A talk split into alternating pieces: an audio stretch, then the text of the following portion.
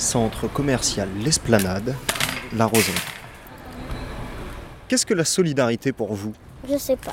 C'est le fait euh, de se sentir euh, solidaire des autres. Alors qu'est-ce que ça veut concerné dire être par concerné par ce qui arrive aux autres et de, d'accepter de faire un effort, de prendre sur soi pour euh, partager avec les autres. Voir sur la nécessité de, les, de l'autre personne et que tu peux aider euh, ces situations difficiles de l'autre personne. Déjà c'est un fondement pour nous.